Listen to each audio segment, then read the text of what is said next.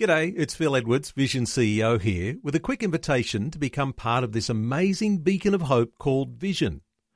Together we can put our love into action to help people of all kinds build or rebuild their lives on the truth of God.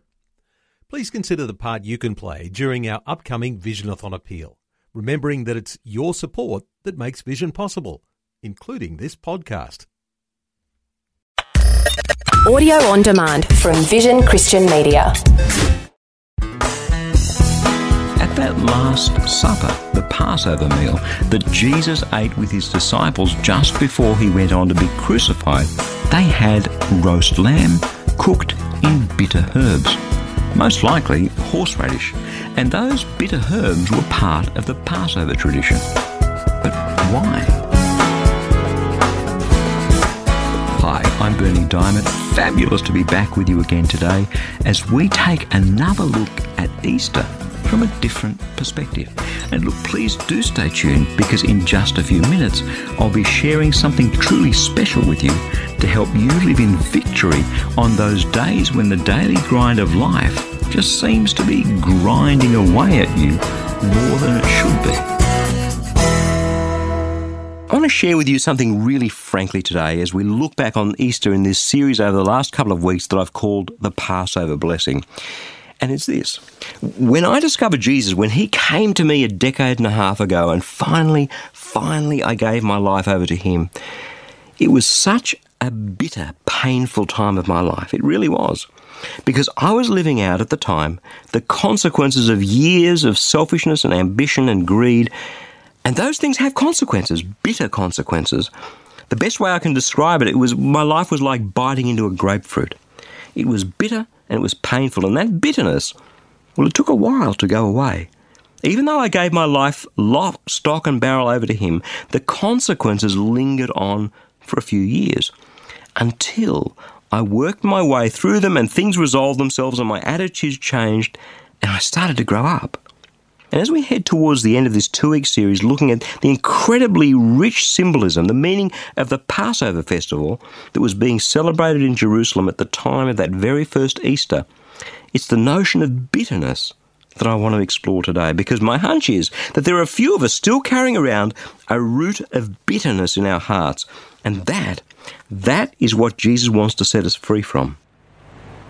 We've talked all over the last couple of weeks about the fact that Easter has its tradition rooted in the Passover festival that happened 1300 years before that very first Easter.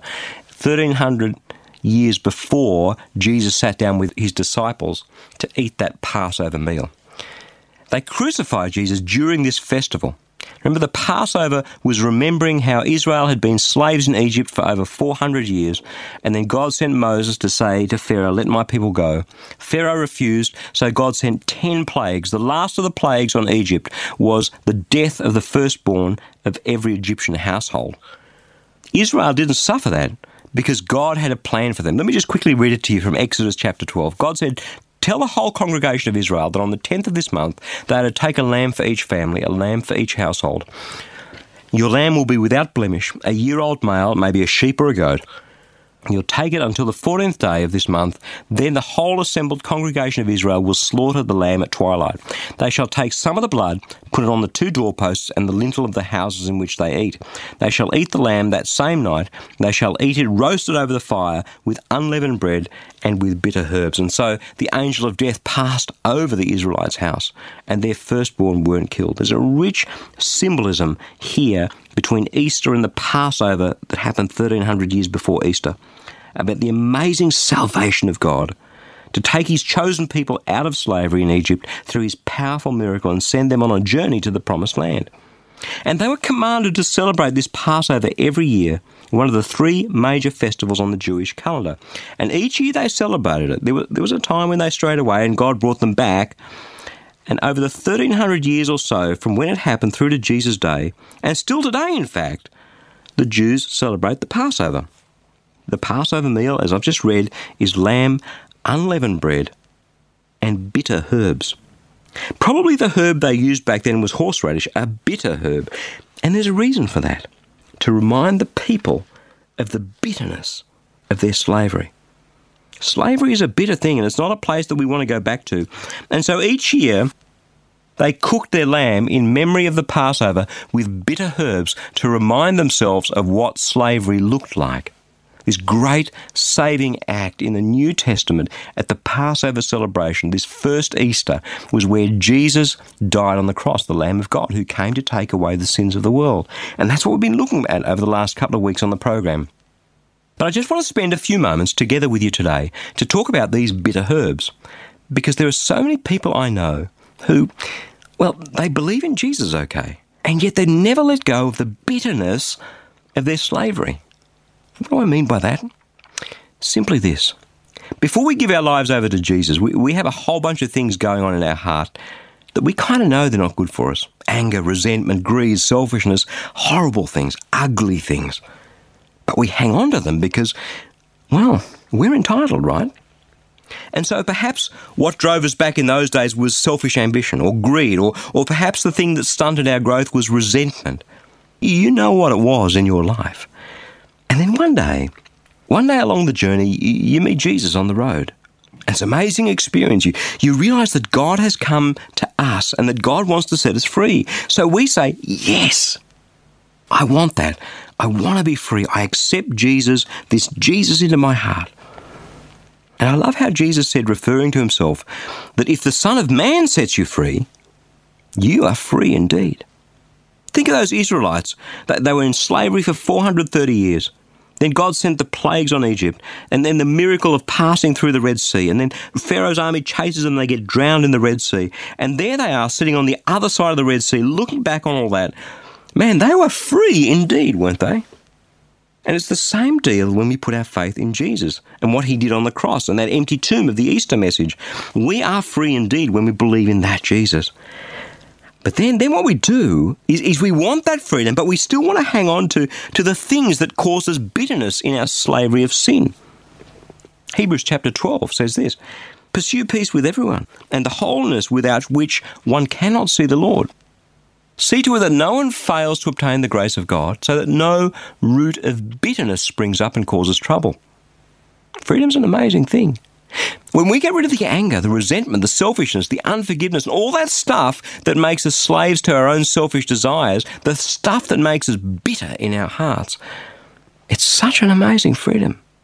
Because a couple of things happen. Firstly, other people's failures and weaknesses and the stuff they do that stuff stops hurting us. It ceases to rob us of our peace and our joy and our freedom. And secondly, all those negative feelings disappear and God replaces them with His peace and joy. That's it. Now, it, it may seem like a strange thing to talk about over these last few days over Easter. The, the bitter herbs, the Passover lamb that was roasted with them, the unleavened bread. But my hunch is that God has a plan today to set a few people free through the memory of these bitter herbs. Slavery is bitter. We're meant to remember that, and for that reason, we don't want to go back there. Is there a root of bitterness that's taken hold of your heart? What is it? What, what impact is it having on your life? The point of this bitter herb is to remind us of the bitterness of our slavery, of our sin. So often we, we just don't see it's ruining our lives and we blame everyone else and we blame our circumstances and we blame God. The whole point of Easter is that Jesus, the Lamb who died for us, the Passover lamb, is setting us free. Maybe today is the day for us to hand some bitterness over to Him, the bitterness that we've been hanging on to, and be set free from that. I believe God is calling us today to examine our hearts. He'll show us what it is that's keeping us in the yoke of slavery. He'll show us the root of bitterness. He will, because He wants to set us free. And when we hand this over to Him, that's exactly what he's going to do.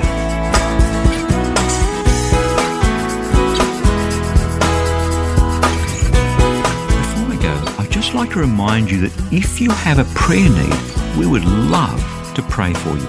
Listen, the only sort of prayer that the Bible teaches about is the sort that has powerful results. Just let that sink in.